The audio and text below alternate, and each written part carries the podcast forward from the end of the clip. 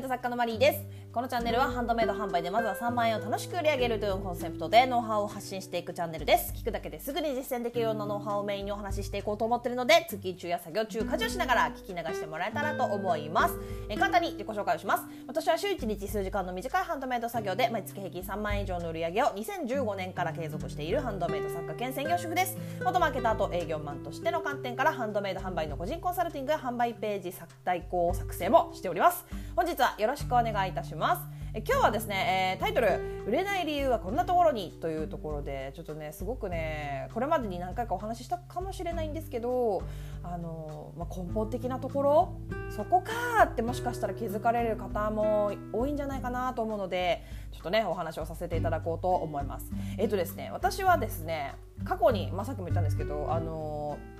営業マンとしてねお仕事をしていたことがありましてでその時ねそうだな。あのまあ絶対100%皆さんが知ってる企業で勤めていてそこであの営業成績がね,、えーとね全国で2桁を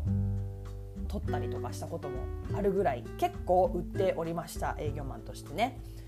ええーとね営業マンがね全国に確か2 3 0 0 0人いるのかな？まあ、うん、そんな感じ。の中で、まあ、最高で、まあ、30位ぐらいを取ったことがあると、まあ、まあ毎月維持できてたかと言われるとまたそれ変わってくるんですけどね、うん、でもね、まあ、結構まあ営業マンとしてはそこそこの成績を取れていた私なんですがそれでもね実はねなかなか売れないこれ苦手だなっていう商品もあったんですよ。でそれがねどんな商品かというと実際に自分が使ってないもの。使ったこともないし今後使いたいなとも思ったことがないし、えっと、他の商品の方が性能いいじゃんって思ってた商品ですね。それがねやっぱりね売りにくかったし売れなかった。どんなにねあの勉強はするんですよ。その商品について勉強するんだけどやっぱね自分が好きと思ってなくない。自分がいいと思ってないからあの、ね、自信を持ってないからダメなんですよねきっとね。あのその性能はよく知ってんだけどでもいいと思ってない。それの良さをよく知っていてとてもいいよって自信を持ってるからこそ売れるんですよね。そうなんかねやっぱね多分ね言葉がね薄っぺらくなっちゃうたりするんじゃないかなって思うんですよ。あのお客様にねそうやって指摘されたこととか上司に指摘されたことはないけどやっぱりねあの自分が好きじゃないと売れないしあの自分で使った方がいいですよね。一回。あの私は実際自分が売ってるブランドの作品自分で使います。あの常には使わないんだけど、うん、自分ではあんまり自分であの私はあんまりアクセサリーつけないんで あの本当にイベントの時とかなんかライブ行く時とかは何回か自分の、ね、作品を自分の作品っていうか自分で作って自分でつけたというだけの話なんだけどそうそうそう。だやっぱりそうやって自分で使う使ってます？皆さん。自分で作って自分で使ってます？なんか割と多分ねあ使ったことないって思う方いるんじゃないかな。どうかな？あの特にアクセサリーとかよりもあの布物とかなんだインテリア雑貨とかの方が多分それはね使った方がいいと思いますね自分で。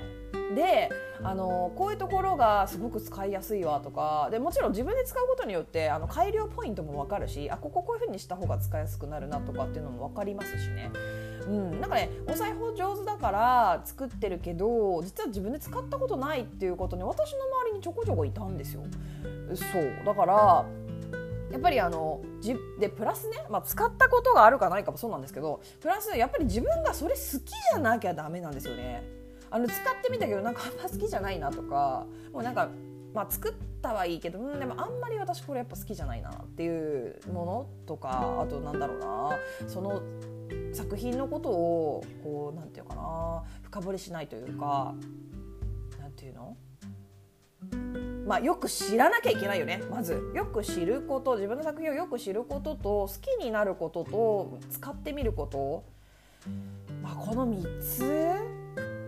一番大事なのは多分好きになること。何よりもここだと思います私は。本当にね売れなかったんですよ。私があんまり好きじゃなかった商品って。あのちゃんとねその商品についての勉強会とか講習会とか受けてちゃんとその性能とかねどこがいいかとか他社と比較してここがいいとかそういうのを勉強して分かってるんだけどそれでも私は他社製品の方が好きだったからっていうところなんでしょうね。進めにくいんですよすごく。だからそういうのってあの販売ページとかに出ると思うんですね。自分がすごい好きだったら書きやすいと思うしここがいいんだよこんなところも素敵なんだよって言いやすいじゃないですか。やっぱり自分が好きじゃないとね。そう。だからこう取ってつけたような言葉になってしまうというか好きじゃないと、うん、薄っぺらくなってしまうというか。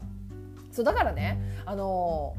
クオリティが低いなとかあの自分の作品がねクオリティが低いなとか売れないかもとかこんなデザイン好きな人いないかもとか思った時もそれあのそういうこと考えるのは禁止にします。はい禁止です。あの自分の作品が一番大丈夫大丈夫もうこれでも超可愛いもう超最高もう大丈夫超好きって思ってあげてください。自分の作品だからね。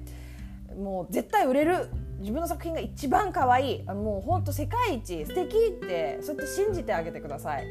うん。ただね、あのそうやって信じるのは出品作業するし終わるまでにしましょう。あの出品作業し終わったらもうあのそこでね売れるかなどうかなワクワクってやってるとあの反応なかった時とかマジで落ち込むんであの次の作品に移りましょう。自分の作品が世界で一番可愛い自分の作品がもう超好き超可愛いもう大好きって言ってるのは、えっと、出品作業が終わるまでにしましょう。限定ね。はい。